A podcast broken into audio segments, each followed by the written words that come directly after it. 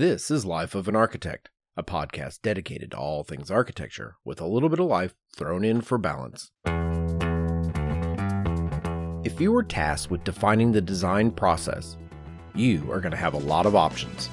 Andrew and I are going to attempt to tackle this topic and discuss how we go about solving the tasks set before us when creating architecture. Welcome to episode 101, The Design Process. Special thanks to today's sponsor, Enscape. Empower your design workflow with real-time rendering and virtual reality. Enscape brings integrated visual exploration directly into your modeling tools so you can focus on creating, designing, and building. Head to Enscape3D.com/LOAA to get started. And for a limited time, you can receive 15% off your new license.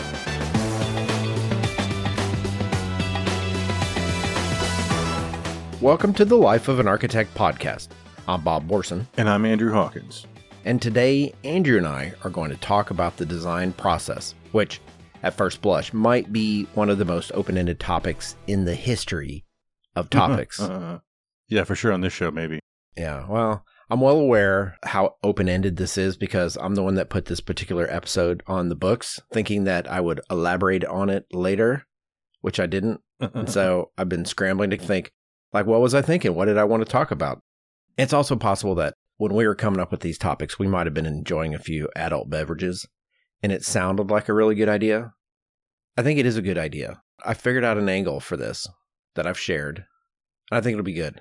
Yeah, I think we can go on multiple angles here. Yeah. There's so many different ways. But you're right. There are probably beverages there. So the reason why this is such an open-ended topic is because people tend to go about the process of solving problems differently, even though I think if you distill it down into the basis of elements or processes or procedures, they're really not that different. And what I looked at it, and this is my starting point. Yeah, it's literally my starting point, was a design process just gives you a systematic and typically linear problem-solving process that is formulaic, which means you can repeat it. And it allows people like me and Andrew, creative types, I would say, a methodology to go about doing our jobs without needing inspiration. That's kind of how I look at it. Because, you know, the number of times people say, oh, I need to design something, but I'm not feeling inspired. Where can I go get inspired? And I go, you can't always count on inspiration to solve a problem. Like sometimes, especially as you get into the professional world, a lot of times it's very pragmatic. What you're going about is, I have a challenge in front of me, and I need to come up with creating a way of addressing that challenge. One of the things that I did, you know, I went to the internet, the keeper of all information, and I just typed in the design process to see what I could come up with. And it's a lot. It's a lot. Yeah, I did the same. Yeah. And here's the thing that I thought was interesting is there was a lot of engineering design processes that were kind of outlined. Yeah, I saw a lot of those as well. And I thought, again, this isn't specific to being an architect, this solving a problem without inspiration, but the vast majority of them had like 4 or 5 steps to them. I found several versions of plan, mock-up, build, and measure, which clearly that's an engineering protocol in my mind.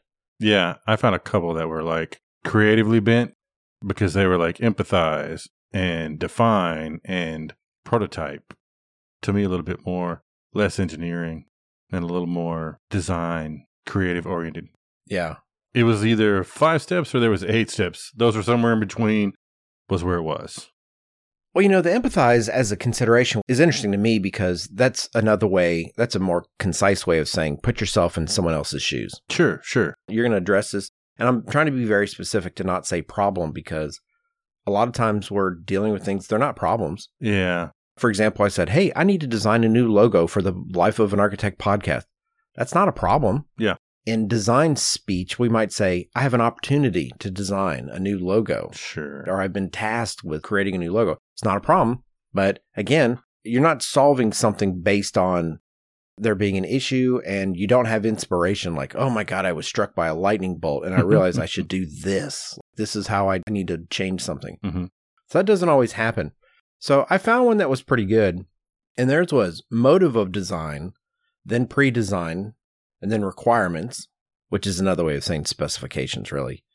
Design phase, product, and then post-design phase. And I went, okay, so that one was what, 6? 1, 2, 3, 4, 5. That's 6. Mm-hmm. And I went, all of these models have built-in check-ins as well. Like when you go into research, it's not, you don't go through necessarily all 6. You might go 1 to 2, back to 1, back to 2, back to 1, back to 2, on to 3, back to 1, then to 2, to 3, to 4, back to 3, back to 4, back to 3. Yeah, they're all circular in some sense. It's not like you do steps 1 through 6 and you're done. Yay. Yeah, it just doesn't work that way. Yeah, and you know, it's funny. I was actually talking about that with one of the younger folks in my design studio the other day, and it had to do with the advantages. And here's a rabbit hole because I'm coming up with this on the fly as I think about it. It had to do with that story. I think it was Picasso. This woman comes up and she convinces Pablo Picasso to do a sketch of her on a napkin. Mm-hmm. And he goes, 1, 2, 3, 4, 5. Like 5 seconds later, he's got it. Boom, here it is. She's like, wow, it's amazing. He goes, that'll be $5,000. And she goes, $5,000? It took you 5 seconds to do it. And he goes, no, it took me 40 years to be able to do it in 5 seconds. Yeah, yeah. It's that kind of idea. And then if we take that same kind of logic and, I don't know, make it a little less big picture, it's when I have young people that are working on projects, they tend to have to go further down the path of discovery before they realize something isn't going to work. And they take a few steps back to take a new path. Mm-hmm. And that experience allows you to go, this isn't going to work sooner than it might be for someone who hasn't been through it a few times. Yeah, yeah. But that phase is still the same. It's the same for me as it is for somebody with 2 years experience. I might be able to cycle between 1 and 2 more rapidly because I don't have to go 1 to 2 to 3 back to 1, right? Mm-hmm. Now I'm super conscious of saying right. After the 100th episode. You are correct, sir. Yes. So of these 2 models, the ones that I pulled off the internet, again, there's thousands of them. There's a million variations on this, but... Yes, there is. But they're not specific to the practice of architecture, but they do align themselves fairly closely to the sequencing of what we traditionally use, which is programming, schematic design, design development, construction, observation, with smaller and complete cycles taking place through each one of the steps, each one of these processes.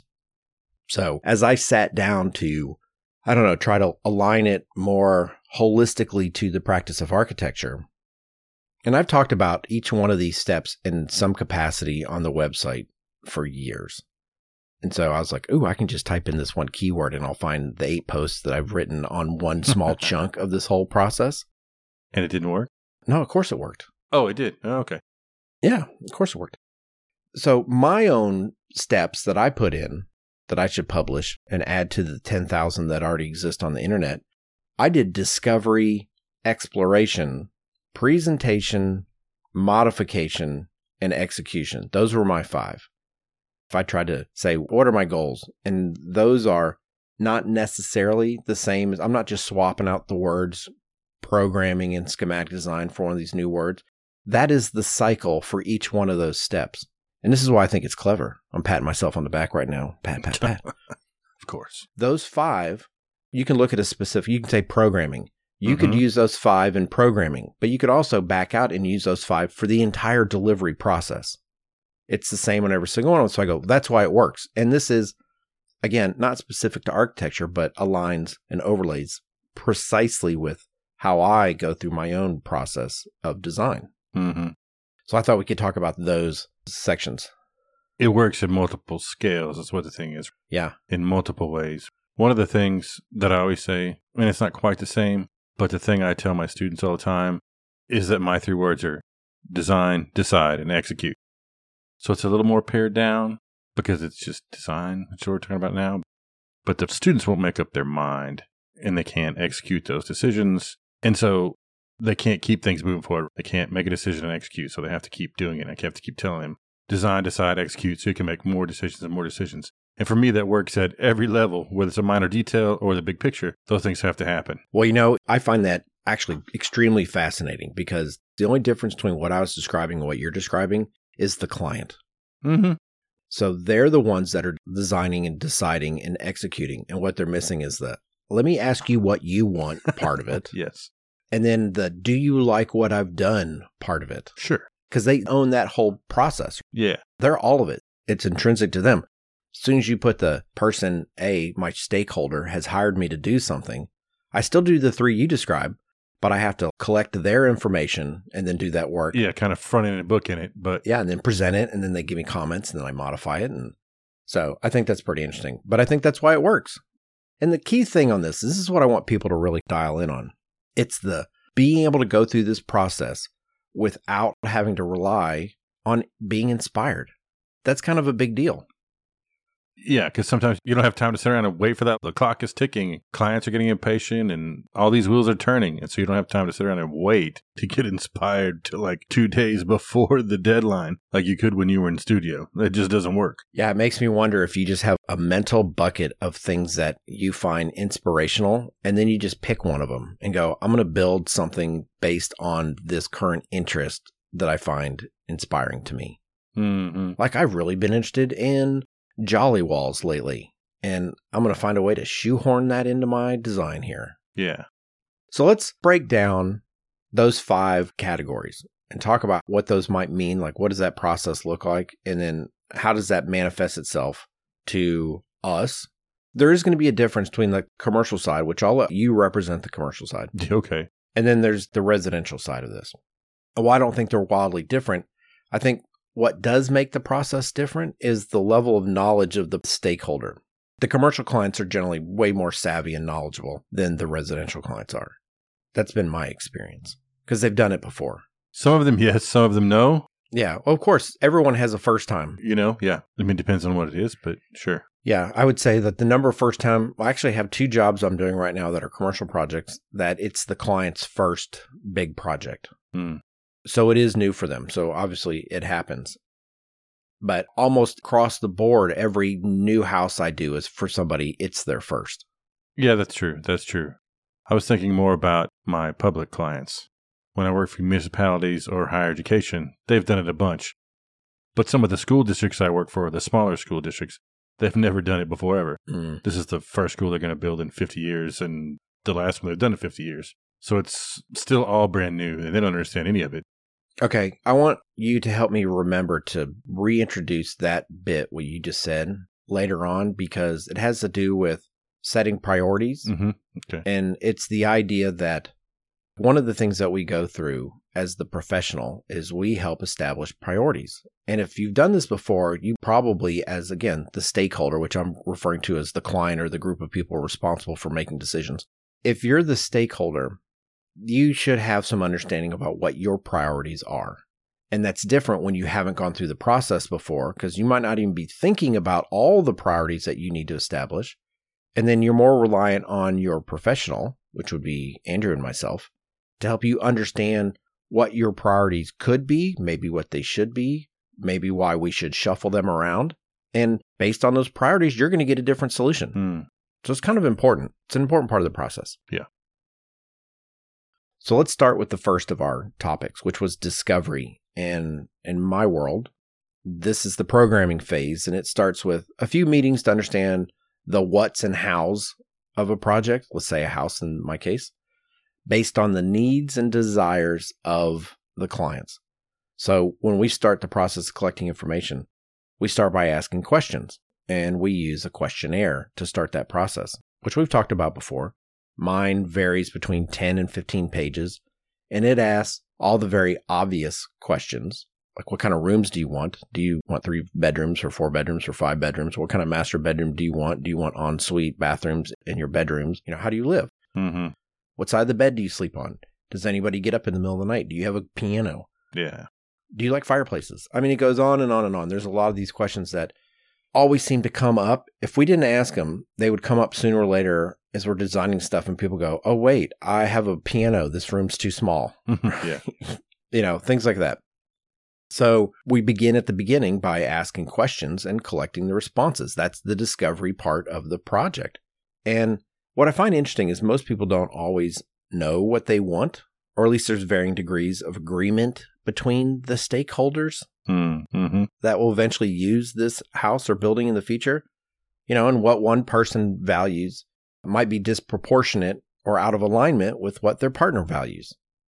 For example, somebody goes, I want to have a bar in my main room because we're going to have amazing parties and I'm going to get bartenders and we're going to make cocktails and it's going to be a fabulous life. And the other person's like, no, we're not. I don't want to do that. Yeah, this is a fortress of solitude. We're not doing any of that. Yeah. And I heard this the other day, and I don't know if I've mentioned it on the podcast before. Somebody described this as a breakfast table conversation. Like you have these moments when you're collecting this information and the two people, they're not on the same page. Mm-hmm. And so you're like, you might not want to hash this out in front of me if they both feel very passionate about their position. Yeah. And so that's part of the reason when we do these questionnaires, they get sent out. They're emailed. Yeah, they're homework. Yeah, I always think it's like if you're going to get married, I don't know, this was true when I got married, but we had to go meet with the pastor and he asked questions like, how many kids do you guys want? It's all the questions that you think, if you're going to have a fight, these are the topics that you're going to get in a fight over. Mm. Somebody goes, one, and the other person goes, five. We all need to figure that out maybe now instead of asking that question in 2 years and you get a divorce because you're so out of whack with what you want that you can't come to a resolution. So I always think about that during this initial discovery phase. What are the questions that people may not agree with that they need to figure out some kind of consensus before we come to the table? Mm-hmm.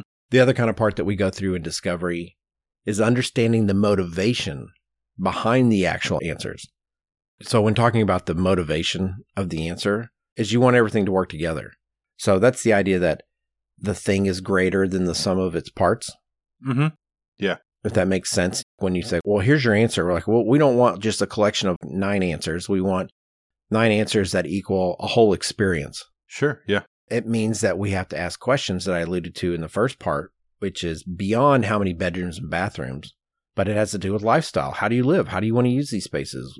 Will the house support your actual lifestyle? Which I'm not sure that a lot of people really think about how they'll use the house rather than what they want in the house. Yeah, in it. Sure. That makes sense. Because that might make the difference whether you have an enclosed kitchen or an open kitchen. Is it a free plan or is it a collection of rooms connected by hallways? Mm-hmm. Do you move through spaces to move from one room to another? These are the things that make fundamental differences in how we might actually go about solving the challenge of putting a program together. The last was understanding from that collection of rooms that you come up with, what rooms are important. It's the what you want versus what you think you want versus what you actually need. And that was the clients and online dating post that I wrote literally like 10 years ago. And it's the idea that what you think you want is based on how you perceive yourself to be, not actually how you actually are, which is why I aligned it with online dating. Like you go, I love the outdoors. And really, you don't. You just like watching fishing shows. Yeah. You want to be that person that likes the outdoors. Yeah. But you're not. Yeah. Our job is to make sure there's a difference. So I don't give you something that you actually don't need or won't use just because the perception is that's who you'd like to be versus who you really are. So we have to ask questions to understand that. Yeah. So don't center this whole project around something that's really not quite correct. Yes. Even on the flip side of that, on the non-residential side, all these questions are really important. They're still different questions, but you're still trying to get at the root of what they want and what are the motivations and why do they want them and what do you need and why do you need it here, even in that commercial sense.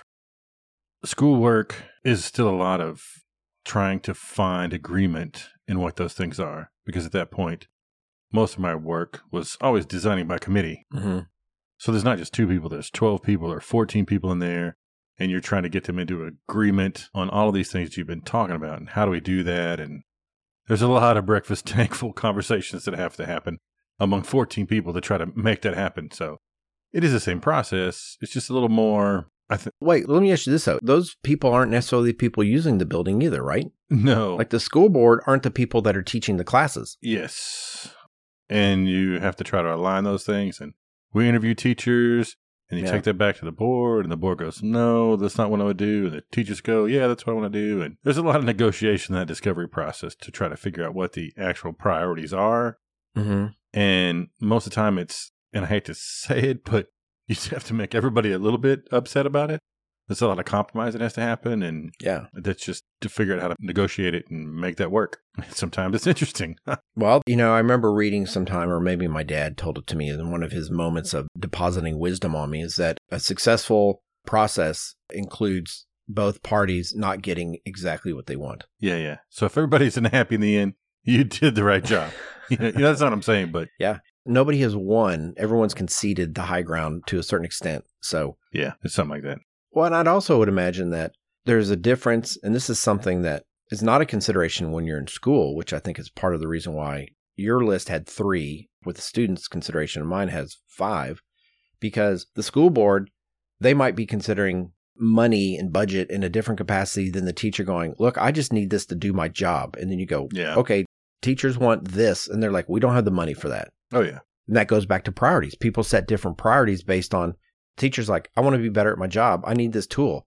They're like, we need to not run out of money and pay people. So we can't spend that money to get that whiteboard that you want. Yeah, something like that. We want every classroom to be 3,000 square feet. We're like, oh, there's not enough space to do that. So we got to have the money first. Yeah. We can't have all 50 of you having 3,000 square feet. And then in school, yes, it's different. The discovery phase and that is more about typically, I would say, a discovery of project types or program types that I haven't already given them. But I give them some of that information, but they have to find out a little bit more about it. So there's a little bit of it, but it's not quite the same type of discovery. There's not as much of a feedback loop in that process. We're just discovering what everybody else has thought about some kind of project and not what the client says. Sure. More from Life of an Architect in just a moment. Andrew and I are having a chat with Monica Nelson, a teacher at the New Jersey Institute of Technology, as well as a researcher for Enscape, who has the responsibility to explore trends and design workflow processes within the AEC industry. Hi, Monica. How are you doing? Thanks for jumping on the show with us. Hi, guys. I'm well. Thanks for having me. Yeah. So where are you at right now? I'm currently in Bloomfield, New Jersey, which is really close to Manhattan. Well, we're here to talk about Enscape. We have you on because we're going to talk about design workflow. So let's get into that. One of the attributes that Enscape brings to the table is real-time visualization. And I'll tell you, I'm an Enscape user, and we call it working without a net. And so when we're doing these remote calls, I use SketchUp, and I put Enscape on top of it, and we share the Enscape screen. And so live, real-time, when we're describing the project, we're flying through it with the client on the call right then. It's amazing. So let's talk a little bit about the ability for clients to experience these spaces. Absolutely. So when most people think of Enscape, they think of more of the visualization, the render side. Mm-hmm. But I always do like to think about it as a workflow tool that really does the job of giving a means of communication between client and designer or architect. And real time is especially critical for this. One thing I describe it as is when you're having a Zoom call with someone or a conversation with someone, as opposed to sending emails back and forth. You really need that real-time integration to really understand and have a discussion about the space as a whole. I was going to say, to follow it up, this idea of it being not just a static generator, but there's a possibility for rapid design iteration. How do you think Enscape works or helps in that regard? The real-time definitely helps, especially when you're working in a CAD platform, which doesn't necessarily have amazing graphics. You set it up and then you run Enscape and suddenly you're in the space you're designing. You can truly visualize it and experience it in real time. You can see exactly what you're doing, how it's changing the space, how it's feeling. It's more than just, here's a wall, this is where it is. It's really, this is what this space feels like. And being able to kind of experience that in real time in 3D. You made a point about getting the client involved in the creative process.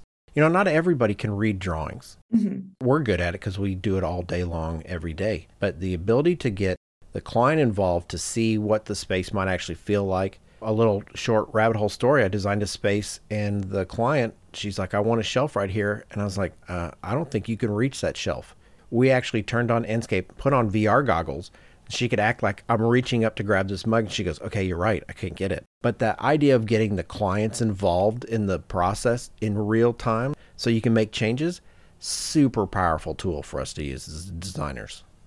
One of the main workflow issues that Enscape really tries to solve is this whole idea of collaboration. We're seeing it a lot more being in this remote setting, this hybrid setting, where we're not actually able to collaborate in person. And Enscape is really filling that hole as this collaborative tool where designers can see exactly what they're doing. They can send it off to other designers. We have collaborative annotation, which makes it really, really easy to annotate a render or a mock-up or things like that. for clients especially, not being able to be in the room with an architect really has an impact on how they're understanding the space. And Enscape really does a good job of putting the clients within that space with the architect so they can go through it and really explore it and understand it. VR especially is really great for putting clients in that space, even if it's not a built space or anything like that. It feels very real to the clients, especially in VR. Yeah, I agree. At that point, they can really start to have a much deeper understanding of the space and the project as a whole, as opposed to just maybe seeing some technical drawings or even looking at realized render. Actually able to jump into that space and experience it really, really makes a difference. And as soon as you have that wider understanding, you can make decisions that much quicker and better, because the first step of decision-making is really having a full understanding of the space and the project. Wonderful. Well, special thanks to today's sponsor, Enscape. Empower your design workflow with real-time rendering in virtual reality. Enscape brings integrated visual exploration directly into your modeling tools so you can focus on creating, designing, and building. Head over to enscape3d.com/LOAA to get started. And for a limited time, you can receive 15% off your new license. That's enscape3d.com/LOAA. Thanks again, Monica. We really appreciate you coming on the show with us today. Thanks for having me, guys. It was great. Oh, thanks so much. Well, then let's go on to the next one we have, which was exploration, which, let's be honest, if you're a designer and you're an architect, This is probably your favorite of the five. And I'd say this is probably number 2 and number 5 are probably my favorite. This is exploration. And this really stems from, okay, now we've gotten the answers that we collected from the first phase of discovery, and it's time to start exploring possible solutions or directions. This can happen a lot of different ways. We prepare plans, we collect inspirational imagery, we get material samples put in, we go through red dot, green dot exercises with those images to find out what clients like or they don't like. And we're trying to capture mood, and we're trying to capture the feeling of light. Excuse me, explain red dot, green dot to me. I was wondering if I need to explain that. That's not something I'm used to. I've never really heard that. Yeah. So red dot, green dot is simply, we might put up a bunch of images. And they put green dots on the ones they like, and they put red dots on the one they don't like. Okay. And we do it like free-range chickens, right? We just give them the dots and we cut them loose. And the idea is that instead of us talking about every single possible image that we have, if you don't like something, we don't necessarily need to spend time on it unless we want to find out that we need to understand why you don't like something. If something's conflicting, like you like this one and you hate this one, why did you like this one and didn't like that one? That happens sometimes, but we might end up putting 40 or 50 images up. And so we really want to focus on what do you want? What do you like? Rather than what don't you want and don't you like? So that's a red dot, green dot exercise for us. So do you put all these images up on a wall and you just give them some stickers and they just go and do it, or? Sometimes, yeah. Is it digital or what? Well, we've done both. So let's say, for example, if I have like a committee, okay, like we did an office building, it's about to finish construction. And we put these up, and there were like 20 people, and they all had stickers. Oh, I got you. Yeah. Okay. And we look at and go, we got 9 greens on this one and 2 reds. Yeah. But we also do it like on a residential project. We might create a PowerPoint deck and put 3 or 4 or 5 or 6 or 7 images on it. We kind of go through it, and they go, no, yes, no, yes, yes, yes, no. I hate that. Love that kind of thing. Okay. That makes more sense. I mean, that's kind of what I thought it was, but I just wanted to verify. I figured that with the residential cinch, you've only got 2 dots. You talk about the ones where one put a red dot and one put a green dot, and you have to figure that out and sort it out, where the partner didn't do it and they didn't do it. You know, it's funny. That doesn't happen too often, but it does. Mm-hmm. We have a project, the one that we're doing in Wyoming right now. They both have Pinterest boards that they pin stuff to, and it's the same one. And then we asked them, okay, this is really great. Can you go into each image and tell us what you like or what you don't like about it? And there's ones like, there'll be a note that says like, the husband picked this. I hate everything about this image. I am not a fan of that wagon wheel coffee table. Nope. Yeah. Yeah. Mm-hmm. But what's important about that is now at least we have something we can talk about it instead of it just being a complete dismissal. And we say, all right, husband, What do you like about it? Got it. Why I like the shimmeriness of this? And then you find out the wife doesn't hate the shimmery. What she hated was the size of the tile or something. Sure. So we can kind of get everybody closer to the same page. So it's still a very useful exercise to go through. But we also do massing studies, and we do site evaluation and square footage takeoffs using the room matrix, which I know I wrote a post on it. I just can't remember if it was part of a podcast or if it was a dedicated post. But what I think is interesting about when we do square footage takeoffs using a room matrix is it captures all the spaces that everybody needs, but people generally don't ever think to include. So they might say, I want to do a 2,500 square foot house. And they go, I want 11 bedrooms. Yeah. A dining room, a kitchen, and a garage. And you're like, well, you're missing a utility room. You're missing closets. There's going to be hallway space. And next thing you know, the 2,500 square foot house, based on the rooms that they said they needed and all the rooms that they left off, we know that they need. We're like, okay, you're up to 5,200 square feet now. And they go, okay, I don't really need 11 bedrooms. Yeah. That sort of thing. I just need one bedroom. Yeah. With a bunch of bunk beds in it. Yeah. Yeah, I think I agree that to me, this is the fun part, if you want to call it that, for most architects. It is the free reign area. I think most people consider this the quote unquote design part of it, even though the whole thing is. Mm-hmm, mm-hmm. This is the part where you get to flex your creative muscles. And if you have inspiration, this might be where it happens. But I do think that is one of the more enjoyable parts of the process. Although for me, it's probably modification. Because to me, this is all white paper. Blank stuff. That's a little rough. Yeah, you're designing in a vacuum a little bit here. Yeah, which is not my favorite thing to do. But this is the starting point of that process, to start exploring all the possibilities. You've got all this data that you've collected in the discovery phase, and we're trying to bring it together and assimilate it in some way to start and create a solution, or 10, or however many it's going to be. Yeah, or at least the ability to present it and go, what do you think about this? Mm-hmm. And they go, I don't want to put wood on my building because it's going to be a maintenance issue. That's where we don't have those conversations yet. We're just collecting them so that we can have those conversations, which is the exploration. It's like, okay, we've gotten answers to the questions we asked. How can we manifest those answers into something physical? Yeah. So then, obviously, that segues into the third step. And again, these are big picture cycles, and they're small. Like I can go through this whole process within each phase of the design process. So I can go through all of this in schematic design. I can go through this whole loop in design development. Mm-hmm. Yeah. So obviously presentation is the next one. And presentation is just a catchy way to say we prepare drawings and documents for the purpose of communicating ideas and results of the discovery phase, which was represented in our exploration and question and answer sessions. And because we don't expect everybody to be able to be great at reading drawings. Some people are. Some people are not architects, and they can read drawings just fine. Mm-hmm. But not everybody can.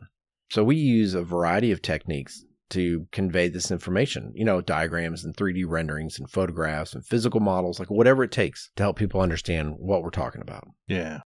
I was just laughing because it seems like criminals are really good at reading floor plans.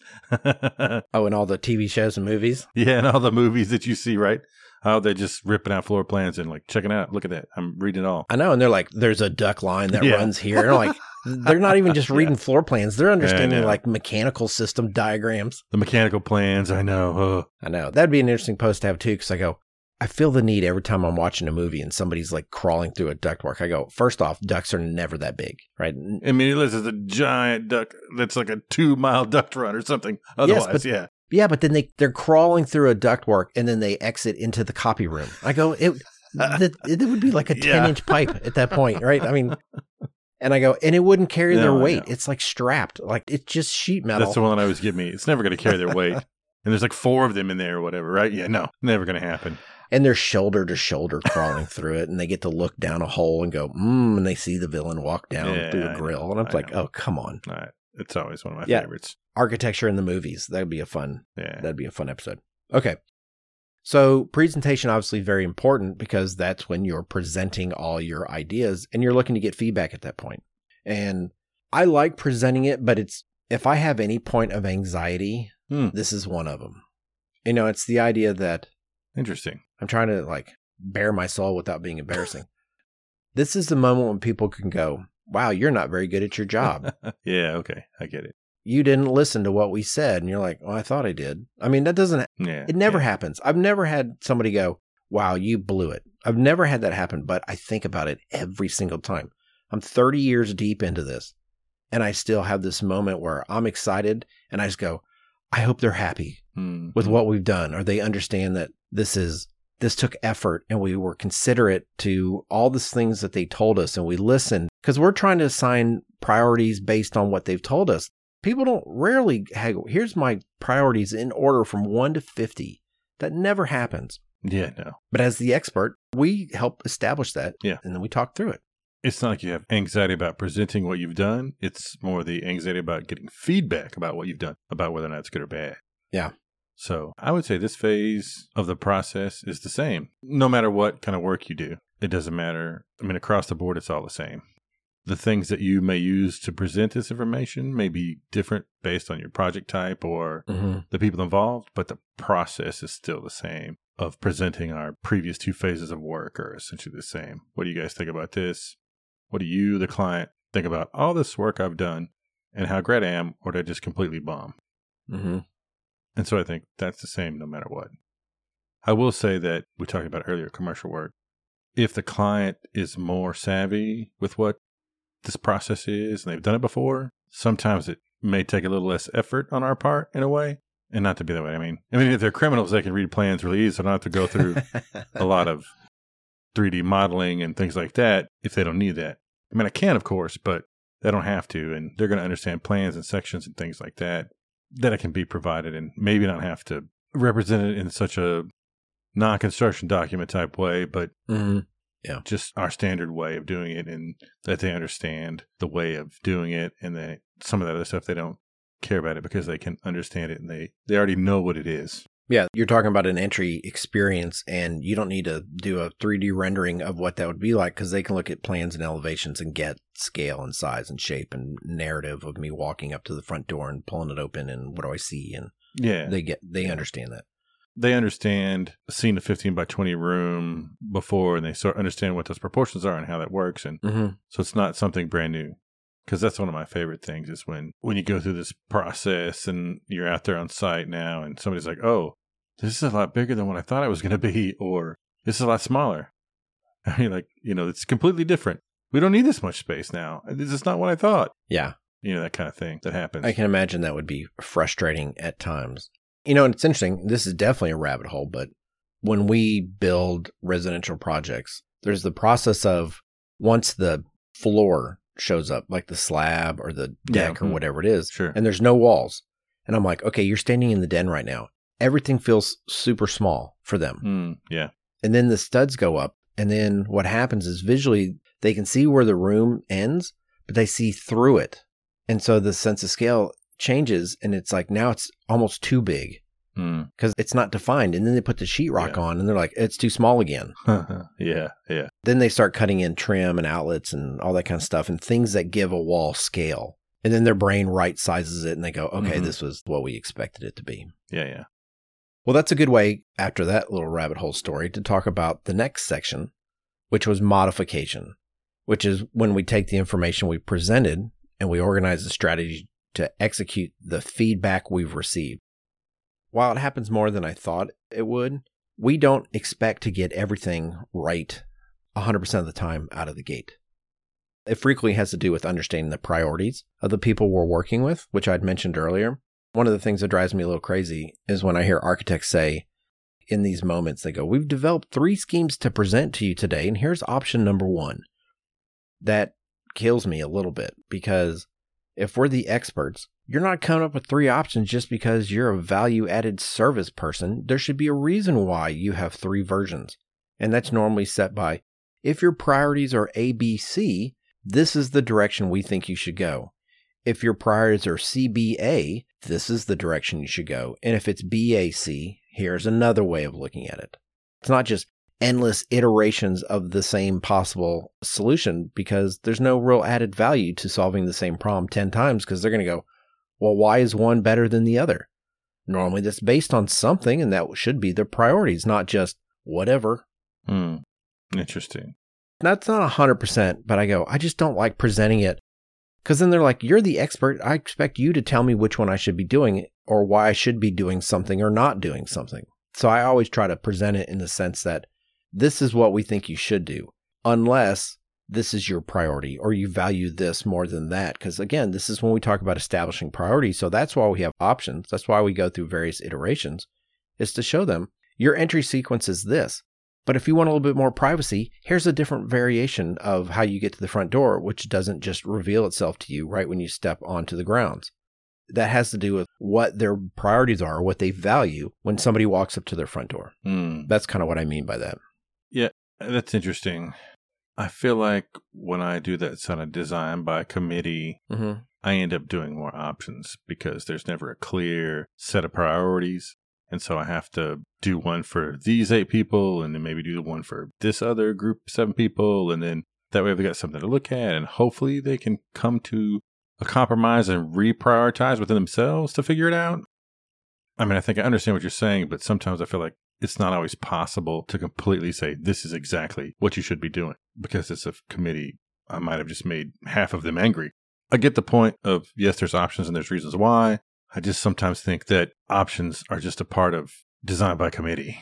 You know, I can kind of understand that, because when you say that, I go, well, my brain hears is 8 people love their version and these 8 people love their version. And now you've just set up 2 warring factions over they're just trying to get their version.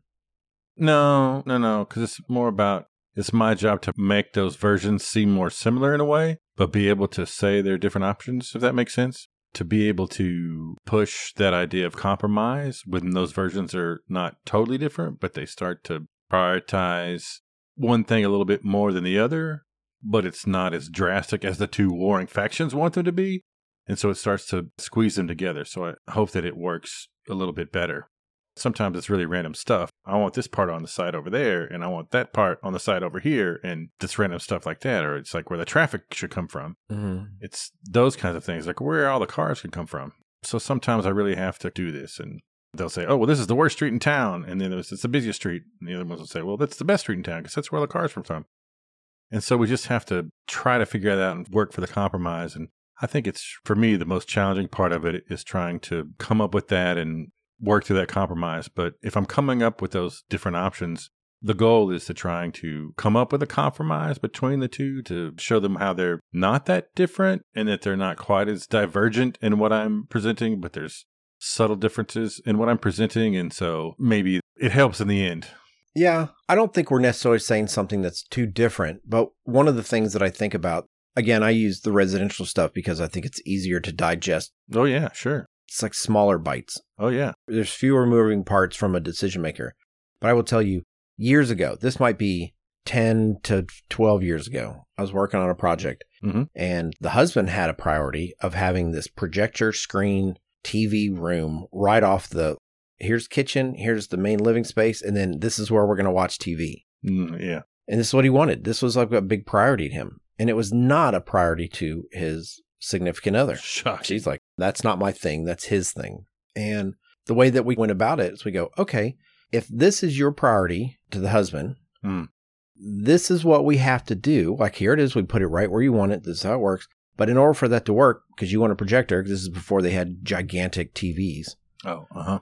I go, you can't project black. So I have to stop light from getting into this room. Your black on your screen is only as dark as the room is. Oh. So that means we need to take these steps to create the environment that you envision in your head for what this space is.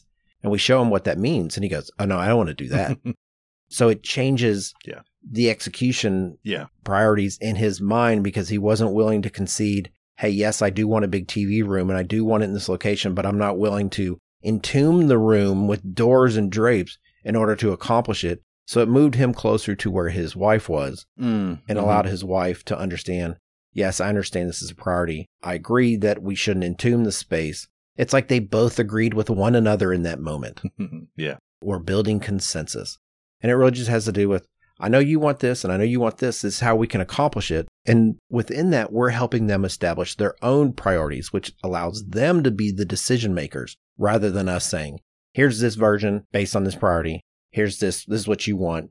duke it out. Yeah, I'm just thinking about when you get to forced to have to do options, you're just going to make one of them so bad that you know the priorities are wrong, and so you just do it that way. I'm not going to admit on recording that I would ever do that. I know. I'm not saying I would do it either. I'm just saying that would be a way to make it function. I'm not saying you should do it. I'm just saying you just make an option that's not good, one that's so bad that they have to just shift.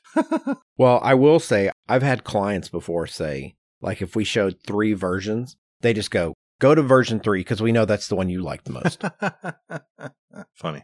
And so I purposely now don't do that to try to disrupt the idea of here's one that's good. This one's maybe not as good, but this one is the one that you want. Mm-hmm. Yeah, I got it. It's kind of like if I have 4 pages of numbers and at the bottom of page 4 is the total and everybody just skips the 4 pages just to get to the total. Just to the total. Now I'm like, put the total at the front. Because that's what everybody wants to just go, look, here's the total, bam. And here's how we got there. Rather than making everybody flip to the end. Sure. Like somehow it softens the blow. It cushions the news by explaining how you got to that point before you reveal the answer. I think people don't pay attention. If they're thinking, what's the number? What's the number? Yeah. If they're just waiting for it. The number's 12. It's 12. Yeah. Here's how we got there. And they might hate that, but then now they're more engaged as understanding and how it got to 12 rather than not listening because they're just waiting to find out if it's 12 or whatever the case may be. Yeah, that's true. I get that. So since we're technically still in the modification, so they've given us feedback, they've told us what they like, what they don't like, and I keep harping on the fact that this is just about making sure that you get the priorities arranged correctly. Because they didn't give you all 50, 1 to 50. Mm-hmm. So you're making some assumptions and they go, yeah, now that I see it, I don't like this. And sometimes it's not that they don't like it. It's just that it's too high up on the priority list and they're having to concede something elsewhere to accomplish this. And they want that other thing more than they want this thing that they've gotten. Yeah. That's part of that modification process. So we have a chance to let them see what we've done and allow them to react to it so they can give us the data to go back to the exploration process to where we're actually trying to problem solve and reassess and redesign based on the new priorities that we understand. That's what modification is for us. That's a process that we go through, again, in each one of these micro phases, and then we go through it on the entire project. Because you might end up doing a whole project, and then it gets bid. And then it comes in over budget or under budget, and they're like, well, we got more money. Well, then let's go back and change some priorities to put some things in that we didn't include because we thought we couldn't afford them. Or, okay, let's figure out what do we want to get rid of because I don't want to spend that much money to get all the things that I asked for. Yeah. We're going to dump priorities 40 through 50. Those are gone now. Yeah. What do I get rid of? Or sometimes when we're doing renovation work, we'll go through the list. They'll go, I want to update my bathroom and I want to fix the hall and I want to put new lights in the front room. And you list all these things and you try to assess the value to them so that is it a quantity or quality? Do you want the things that improve your quality of life the most, or do you want to get as far down the list as possible before your bucket of money runs out? Yeah. All right. So that brings us to what is my last one, which is execution. And execution just means exactly what you think it is. For an architect, a lot of times it means just building it, like getting it built or doing the construction drawings. So we've got all the answers. Yeah. Finishing it up. Finishing whatever part of the cycle you're in. Finalizing all of the previous stages into a concrete state. I don't mean physically, but yes, this is it. This is where it's going to stay. Yeah. And it's either going to get built or whatever, but this is it.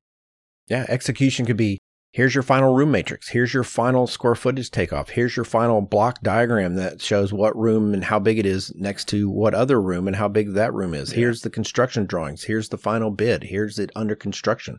So there's execution at every single one of these levels. But it's the last thing that happens before you move on to the next one.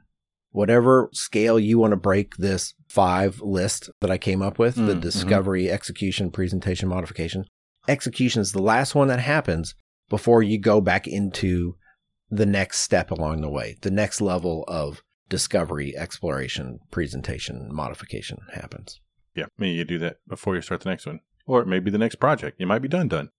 But whatever it is. Right. It's the beginning and the end. Oh, wait. No, it's the end and the beginning. Yeah. It is the end, but it's the rebirth. It's the thing that signifies that the next thing is about to start. Exactly. It's the flipping of the lights to tell you to get back in your seat because Act 2 is about to begin. Theater. Yes. I didn't actually put a lot of notes in my run sheet on execution because I kind of went, pretty straightforward. I don't know that I need to talk about it a lot because it's kind of specific to where you're at. Yeah, but it's just doing the thing that you decided you were going to do. Yeah, we've all agreed. This is what it is. Yeah, that's it. Let's go. Let's put our hands in the middle and then go, yes, and raise them in the air, right? Yes, 100%.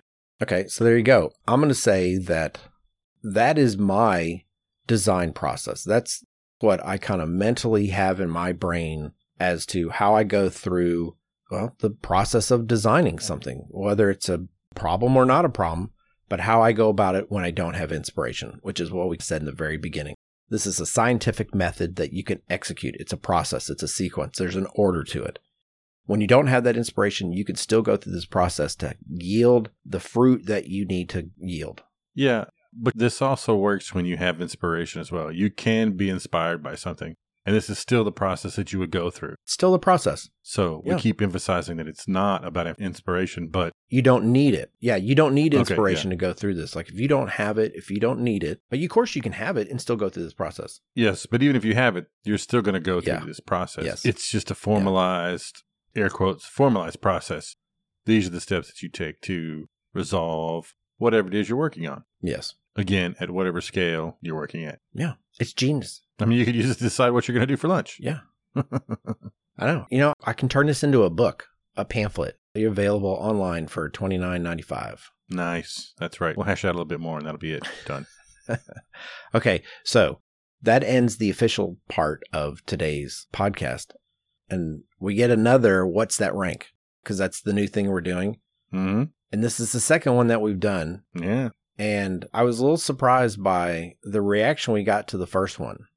We get a couple people that feel like, oh, I'm going to give you my own answer to the Would You Rather, which I always kind of appreciate and enjoy. Oh, uh-huh.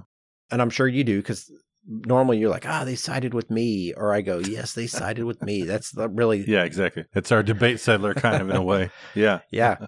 The first one was the days of the week. And I got a lot of people that just... I mean, I got probably 6 emails, which doesn't sound like a lot. Hmm. 6 emails. They just said, hey, Bob. And then they gave me the order of their days. And they're like, later. That was it. Interesting. That's funny. I thought that was pretty amusing. So, yeah. Well, I got to say, the one with Wednesday being the worst day of the week was interesting. I know. Come on, man. There's no way that's. And then, of course, he's like, well, we don't work on this day. And I was like, well, you're throwing everything off. Too many wild cards. That one wild card's not a little one. So, okay. This Would You Rank is going to be. Would you rank? What's the rank? I was thinking, like, I just didn't say the sentence. Like, what would you rank the things that we're about to do? All right. For this week's ranking, we're going to go with top 5 condiments. All right. And we got to define that, right? Because a little bit. We literally just talked about it because we were like, is relish a condiment? And I think after we kind of looked it up, we decided no. Not really. Yeah. Not really a condiment. Not really. Not as we're going to define it.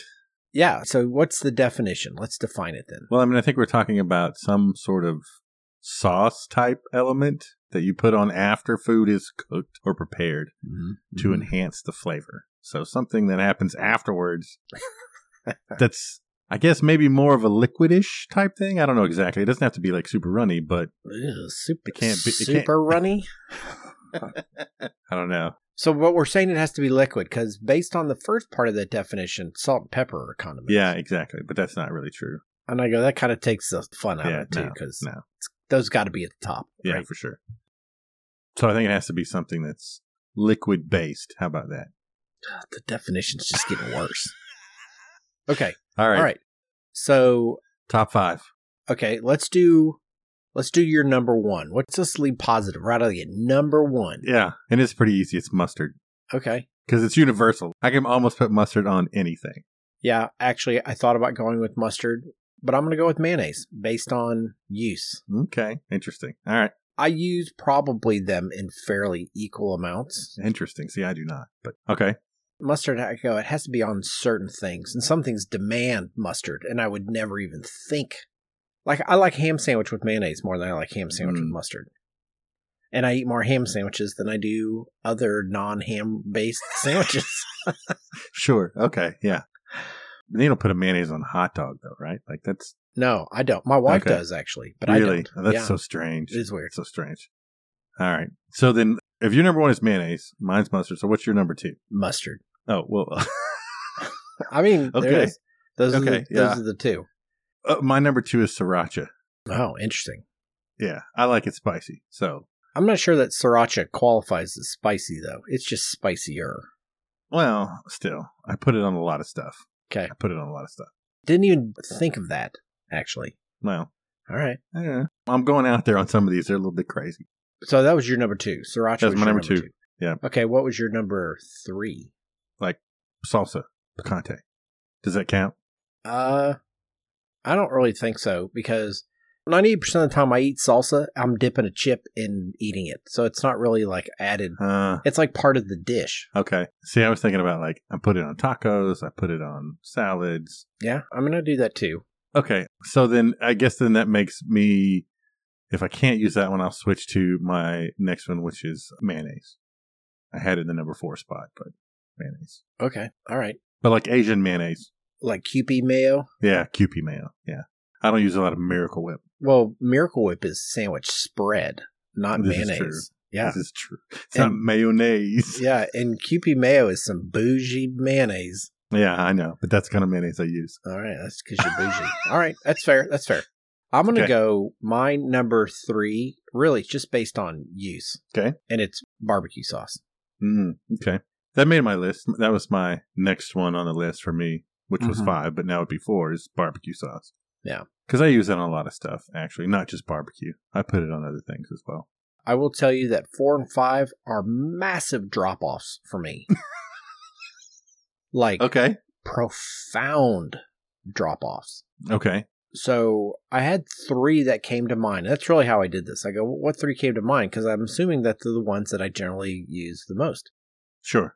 So ketchup was next for me. Okay. Not catsup, for those of you who are broken. But ketchup? Yeah. Did you not grow up? Okay, so we were a Heinz ketchup family. Mm-hmm. My next door neighbor had Hunt's catsup. Catsup. Yeah. And I remember, I mean, maybe this just tells me, I guess I demonstrated who I really was, my true colors, as like a 6-year-old, because I'm in his house and they bring out the Hunt's and I eat it. And I'm like, what is this garbage? Like, I literally was like, what is wrong with you? Who eats this? This is not ketchup. They're like, would you like some ketchup? Bougie with your ketchup now, but yeah. It's just not the same thing. And someone goes, I don't even know if they make it anymore. Oh, man. You know what? I hope not. Is anything called catsup anymore, or is it all ketchup? I don't know. I'm sure it's still out there, though. I'm just saying, if somebody goes, hey, would you like some ketchup? And they bring you catsup, I'm going to punch that person. I'm going to go, what is this? I wouldn't let it go. As like a 6-year-old, I'd let it go. This woman, she's like making me food. And she's like, here you go. And I'm like, what is this? Yeah, you're like, this is just tomato sauce. It's terrible. There's no flavor. This is terrible. That's funny. So that was number 4. What was your number 4? My number 4 was barbecue sauce. Was it? Yes. Okay. I'm not writing these down, so. I know. So mine's barbecue sauce. And I already done that. So you're at 5 now. What is your 5? If that's a major drop-off, was Ketchup. And see, ketchup didn't even make my list. I almost never eat ketchup. Well, you know, the reality is that it was the one condiment that my daughter ate as a child. In fact, she ate so much, there was a shirt available on various websites. I was like, I put ketchup on my ketchup. Yeah. My daughter, it was all about the ketchup. Funny. And it was so much that at a certain point, I was just kind of like, you start looking, I'm like, gross. Mm. She would literally put the biggest blob of ketchup on a single fry and still need to go back for dunks 2 and 3 to eat one fry. And she just wanted to eat the ketchup. She didn't want the French fry. She's just eating the ketchup. Yeah. It was just like she might as well had a spoon. Yeah. You know what? The reality is I go, you know what? I kind of put it on my list because we have it and we use it because my daughter still likes ketchup. Mm. I can't tell you the last time I put ketchup on something, honestly. Yeah. I don't even like ketchup with French fries, really. But see, that's why I put it in there, because I do like ketchup on my French fries. Not really. Okay. Well, that brings up the 5 hole. Mm-hmm. I was tempted to say it's a tie, but I figured if you did that, I would call you out for it. So I'm not going to do that. Okay. You have to pick. You have to pick 5. That's right. I'm going to say it's ranch dressing. Oh, okay. That's funny. That's funny. Because that's my number 5 was ranch dressing. And I thought you were going to tell me that's not a condiment, but I guess salad dressings are condiments. And so. Yeah. But you know what? I didn't put like salad dressings because I put them on salads because there's a million of them. Yeah. Yeah, I use ranch for other things. Yeah. People use ranch for like dipping their pizza in or French fries. Dipping their fries in. French fries, yeah. I get it on my sandwich sometimes as a replacement for some of those other things. I don't hate it. So that's why I was like, yeah. It's just not my thing. The one I was debating putting on there was honey mustard for the exact same reasons. Mm-hmm. To me, ranch and honey mustard are interchangeable. Interesting. My other one was soy sauce. Oh, see, I don't think that qualifies. Why not? I put it on afterwards. It's liquid. How does that not define the definition? It's like an ingredient in the, like you cook with it. But you also pour it on afterwards. Okay, name me three things you pour soy sauce on. Sushi, rice, and... I'm going to say it's kind of the same thing because sushi is... Salmon. Come on, dude. You went fish on top of rice, and then you went rice, so now we're talking deconstructed sushi. No, like fried rice. And then you mentioned fish. Like fried rice. No. You went fish and rice for number one, then you went just rice, number two, and then you went just fish, number three. That's terrible. Out. That's fine. But maybe it's just because I eat those so much that's why it's up there in the top for me. I mean, you did say it can't be too runny. Yeah. And that's like straight up brown water. That's water. Fine, whatever. I like soy sauce as much as the next person, but I don't view it as a condiment. The reason I would say it's a condiment is because like, if you go somewhere, it's sitting on the table. Like if you go to some Asian places, it's sitting on the table for you to add in afterwards. Yes, that's true. To me, that sort of makes it a condiment. Just like salt and pepper and... Whatever. Ketchup and mustard and whatever, depending on where you go, that stuff is sitting on the table. Okay, I will allow it, even though I'm not happy about it.